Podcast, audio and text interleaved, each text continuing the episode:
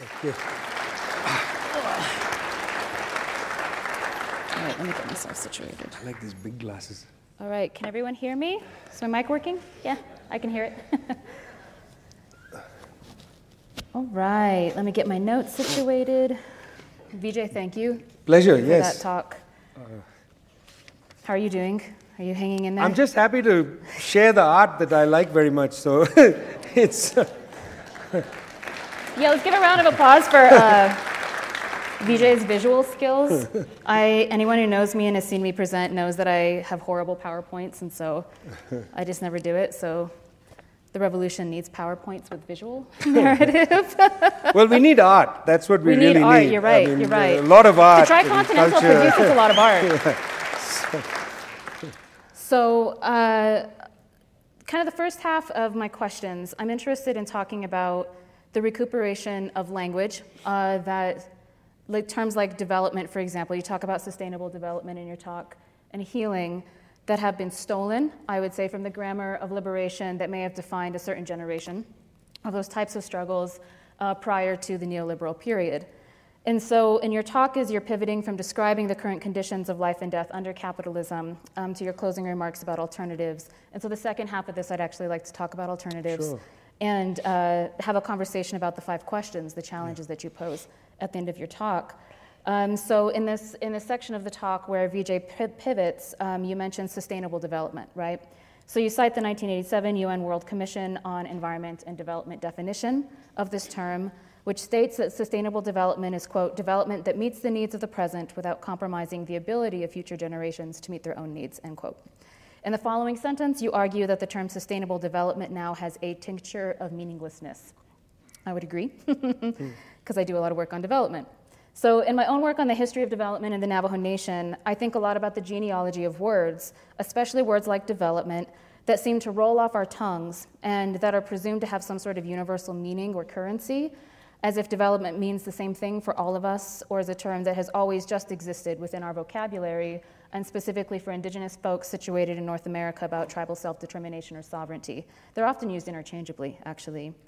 And so, in this sense, development seems to reach the level of common sense. It is unquestioned as both a universal aspiration and a code for any number of things, and therefore it's sort of a mystical thing. It's mystified, right, in a Marxist sense. Mystified meaning it's removed from its material conditions of social reproduction and what this actually means in the flesh, on the ground, right, for humans and indeed all the life that are recruited into its machinations to make the thing that we understand as development possible. And so typically, when I see words like development, or even the term sustainable development, which has also sort of a common sense parlance within lefty progressive circles, at least in the United States, um, so when I see these words or these phrases used uh, in this way, I pause to question, right, how the person who's uttering that word is using it, um, because they're usually using it as a shorthand for a political argument, even if they may not recognize what they're doing as politics. It's, it's a Oh. discussion. It's a discussion. Oh, Yeah, go ahead. we have a lot of time. Take your time. go Well, ahead. thanks, Vijay. Um, they are, after all, staking a claim in a field of political struggle um, where development does not, in fact, mean the same thing to everyone, um, and where it can't really be understood outside of the material context of its actual force as a series of social and economic practices that literally harness life and death to produce commodities and profits, which is what you, I think, very brilliantly outlined in your talk. And so later on in that section of your talk, you say, but when sustainable development was coined, it did mean something, right? That meaning, contrary to the logic of capitalism, needs to return to our debates. So I'm interested in you elaborating on this final point here. Uh, you seem to be keenly interested in recuperating language that's been mangled and defanged, essentially made politically meaningless, into what I would maybe call a socialist lexicon that offers an alternative to capitalism. And so, what does development mean within a socialist lexicon? And then I'm also interested in moving into talking about healing or social healing, um, and what, how do we recuperate these terms into a socialist lexicon? And then, what is their different meaning as they're being mobilized through struggle? Uh, super. I mean, um, how many of you participated in the climate strikes? A lot, a lot of people. Um, you know, for a long time, I've been thinking about this, uh, the politics of the climate and the politics of um, the carbon budget. You know, there's an entire lexicon, debate um, outside the United States about the problem of global warming or climate catastrophe. There's an entire debate uh, around the UN institutions where they are looking at the climate issue from a completely different point of view. So, for instance, there's the concept of the carbon budget, which means that, you know, for the past hundred and so, so many years, different parts of the world have utilized their share of the carbon budget in different percentages. And if you look at the carbon budget and the, ana- the analysis over the last hundred years, of course, the West, the industrialized West, has basically eclipsed the carbon budget and has taken up all of it.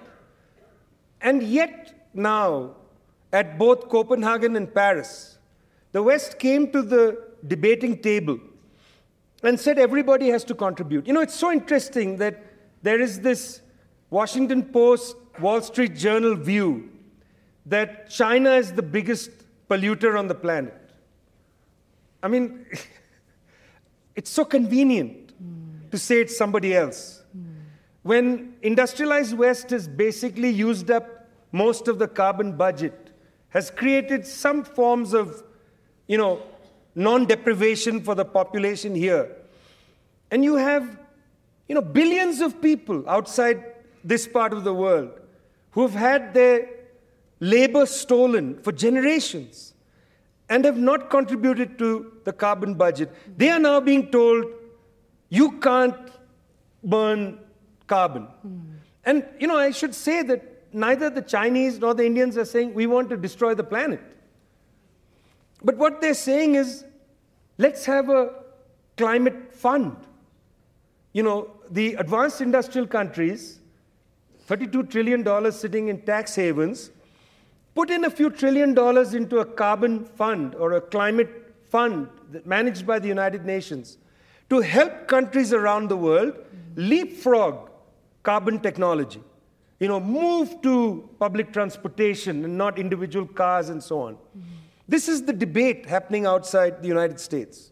This is the debate happening at Paris and Copenhagen. Mm-hmm. But this is not the debate reported into the United States. Mm-hmm. So here we have the language of climate strike, which only sees things in a kind of total calamity way and doesn't see, you know, the little bits and pieces of the debate.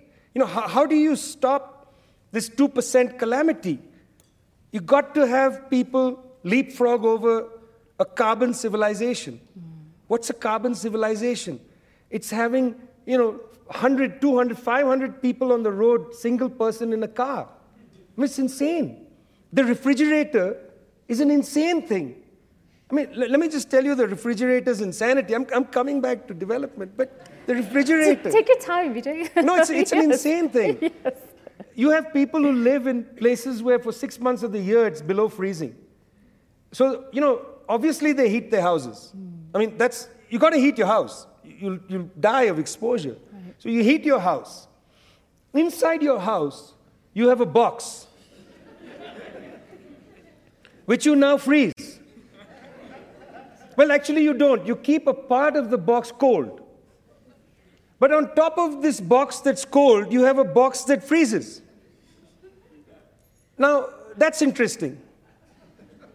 And inside the box that freezes, you have a filament that heats up so that the box that freezes doesn't freeze too much. if you came from Mars and you saw advanced industrial civilization, you think these people are crazy. I mean, what are you doing? Now, I'm not saying stop having a refrigerator, because, you know, the reason you need a refrigerator is that the local store has disappeared. Big chain capitalist food production chains vanquished the kind of eating where you can go to the market, buy something for that day, come back, cook it. You've got to have a huge freezer for all the frozen food because you're working two, three jobs, you're taking care of grandparents, your children, this, that, you're run ragged. Yeah. The system demands that you become insane. So when I use a word like sustainable development, it comes from a certain history. Yeah. It comes from a debate inside the United Nations mm-hmm. Saying that, you know, we have to deal with questions of hunger. Mm. You know, you can't save the planet if people are dying of hunger on it? What's the point of a climate strike when the people you're trying to save can't eat? They don't understand why you're so incensed about the climate, uh, the planet being destroyed. Let it burn. Burn. Mm. What do they care? Mm. If you don't address the questions of deprivation, mm. the question of, well, you know, I'm worried about the planet, uh, you got to worry about both of them. Yeah. And sustainable development, we've got to come back to that argument. I don't care that it's been absorbed and made toothless and yep. pathetic by NGO culture and God knows what else. Yeah. These words are important to us. Hmm. The word healing is important to me. You know, generations of people have been traumatized by imperialism, colonialism, racism, you know, sexism, homophobia. Generations of people have had their dignity stripped away in their bodies. You can see it. Class is written on bodies. People have shoulders that come in because generations of their family have been humiliated. Yeah. And now you tell me, no, we can't touch the discourse of psychosocial you know, well-being. We can't talk about dignity. Dignity is my word. Healing is my word. I don't care if you want to use it for some new age fantasy. I don't care. That's your problem. You can have some new age fantasy around this vocabulary. It means nothing to me. Your definition is not my definition. Hmm. And I'm going to argue my definition so loudly that you're going to say, well, maybe I'm wrong with this sort of, you know, new age kind of healing. Maybe we need socialist healing. Maybe we need to think about healing in a socialist way. Maybe it's not just me, but it's us. and maybe it's not just us, meaning my community, it's us, the planet. Maybe it's those poor fellas in Papua New Guinea Nobody cares about them. West Papua is right now under total lockdown by the Indonesian government. Nobody cares. New York Times worried about Trump last winter's tweet. God knows. What about Papua? Second largest sink on the planet, carbon sink. Do you think that caretaking economies are related to kind of a socialist form of healing? Because you talk about that as a possible alternative, right? When you're talking about alternatives at the end of the talk. Um, we talk a lot about caretaking or a transition to caretaking economies as an alternative to a capitalist political economy. Do you see them as related? Well, you know, the reason I emphasize the care issue mm-hmm. is that um, it's, it is actually quite interesting that from the United States, the pinnacle of uh, the world, the best country in the world, et cetera, et cetera, et cetera, from the United States, to the most miserable countries, the most radical people are from the care economy. In India, there have been these strikes of 180 million people mm. On the world's largest recorded strike last year. 180 million people on strike. Did you hear about it? Really? I thought you have the newspaper of record. Very fine New York Times. Stunning. 180 million people, human beings, by the way, uh, went on strike in India last September. And they were led by a trade union federation whose leader, she comes out of the women who take care of children sector of unionization. Now, this sector has been very radicalized because they have been feeling the cuts deeply and they know that despite the cuts, you see, if you Think about other sectors of the economy. If I work as a miner and I get laid off, well, I get laid off. You know, it's a terrible thing. I have to do other things. You cannot get laid off from the care sector. There's no way. I mean, you can actually be fired, but you're still going to do your work. You're still going to take care of those children. You're still going to take care of older people. You know, look how families deal with it in the United States. It's mind, it's amazing. There are children who are taking care at the same time their children and their parents. You know, driving in their SUVs, shuttling grandparents and children to appointments, and, and they have jobs, and I don't know how they manage it. They are holding society together. And that's why I see a kind of radical hope. You know, it's not in other sectors, it's in these care economies. Now, I don't think it's an alternative for the system we have now. Okay. Because I think they're just holding it together. Mm. But in holding it together, they have a very sharp and precise understanding of the fact that something is wrong.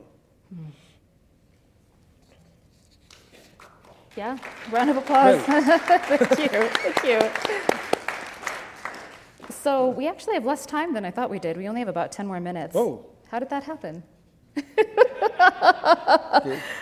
Here, I thought we had like 20 or 30 minutes to have this conversation. So I wanted to uh, maybe spend our last 10 minutes talking about um, questions three and four, challenge three and four, at the end of your talk. Um, the challenge of outsider, how do we build um, a politics of love rather than a politics of hate?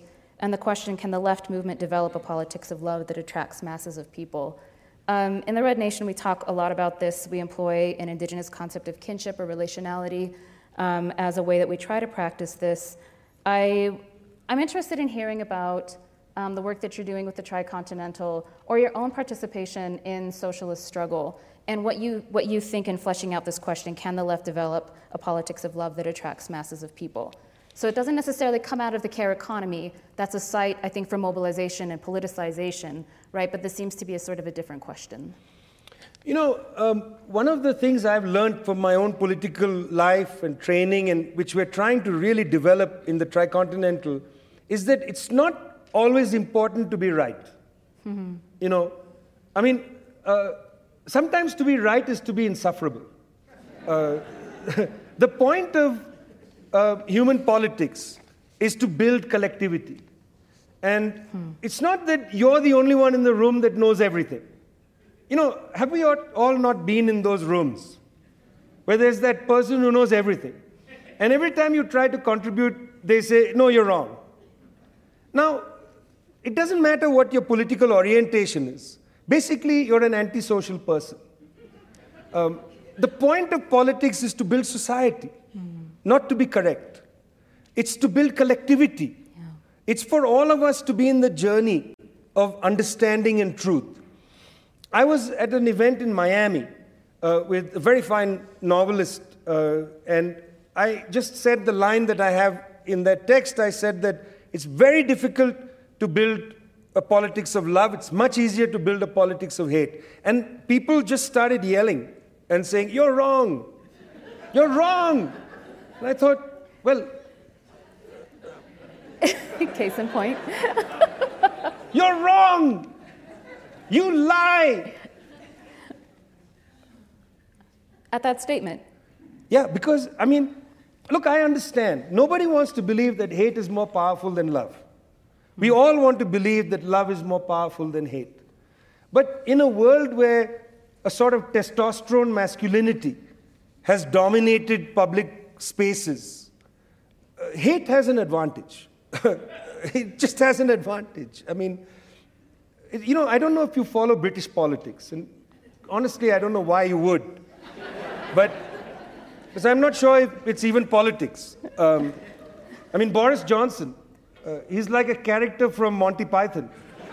Uh, it's extraordinarily it's, difficult. It's, so no, it's, so true, it's extraordinarily difficult to take him seriously. And you know, I'm sorry, I, I, don't mean to be disrespectful. He's a human being, and I recognize him as a human being, and so on. But good God, I mean, he's like a hologram for a sort of upper class caricature.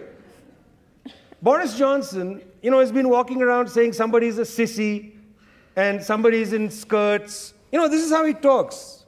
He disparages people. You see, um, how do you disparage a woman in the public sphere? You call her a slut. Mm. How do you disparage a man in the public sphere? sphere? You call him a woman. I mean, this is the testosterone laden, hateful public discourse we have. Mm. And unless we as a collectivity just refuse this, you know, say in our own spaces, sorry, please, it's not about you being right. It's about us forming a collectivity. It's for us learning together. Have a better attitude towards us. That's the politics of love. Mm. You know, the point isn't to chastise people all the time. The point is to give people confidence. You can't change the world unless people are confident. You know, I don't want a messiah. I want the people to lead me. Yeah. I want the people to be confident, to be filled with love and affection. You know, that doesn't, I'm not a naive idiot. I know that there'll be traumatized people with horrible personalities, and everybody should see a psychiatrist, etc. You know, I get all that. But the politics we want is not the politics of, you know, yelling at people, putting them down, mm-hmm. using masculinist gestures. We want something different, you know. And in that sense, we are at a grave disadvantage. Mm. Uh, the politics of love are hard, mm. uh, they are difficult. To love is difficult in our time.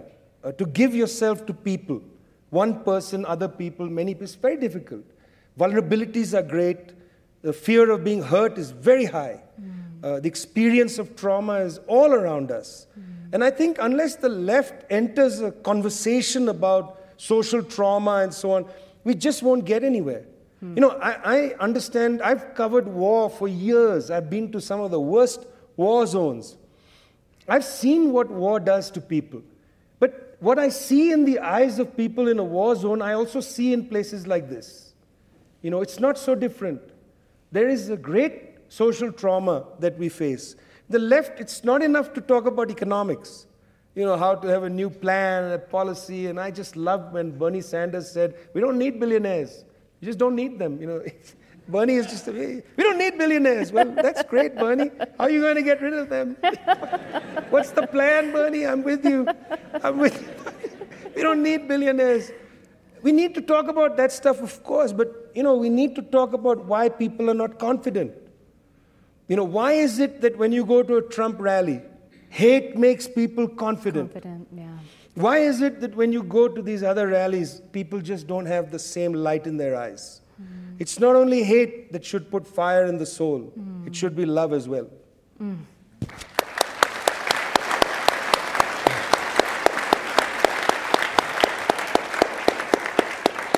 So I think we only have time for one more question um, and just some closing comments. But your description of neo-fascism, um, not necessarily nihilism, but it kind of it feels like the absence of optimism. Mm. It's um, a profound kind of extreme form of accepting our conditions as they currently are, and then you sort of punch down or you punch left, mm. or you punch laterally. And this happens a lot of movements in the United States as well. And so that being the absence of optimism, closing thoughts on the role of optimism in building the confidence of the people, build, having the light in their eye. What is our role as socialists, our role as socialist intellectuals and organizers in, in inspiring confidence and optimism? I mean, you know, at a time like this, it just looks like the lights have gone off. Yeah. Um, you know, it's, it's like I'm sitting in a room, uh, there's no electricity, uh, the walls are coming in at me, and, you know, I just can't be paranoid enough. Um, yesterday I heard uh, Donald Trump's speech at the UN, and it scared me. It really scared me. Um, I feel very scared that the United States is going to bomb Iran, uh, which is going to open, you know, Armageddon uh, for many parts of the world. I feel very scared about that. I feel very upset by what the United States government is doing to Cuba and to Venezuela uh, to the people of these countries starving. I was in Venezuela this year. Uh, people are in very difficult situation. Cuba is facing a serious challenge. It's, it's very hurtful uh, that this government is deliberately hurting the life chances of people.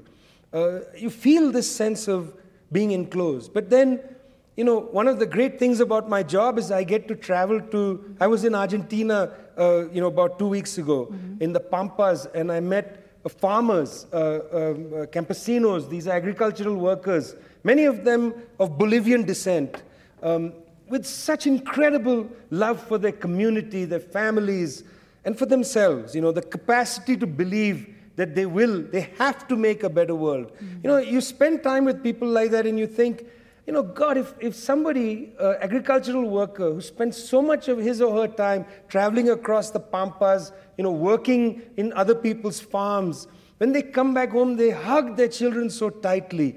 You know, you see that, you see how beautiful the pampas is, you know, how beautiful the earth is. You feel you've got to be optimistic. You can't allow, you know, these arid people like Donald Trump Jair Bolsonaro, Eduardo Duterte, Narendra Modi, these people are arid. They don't have poetry.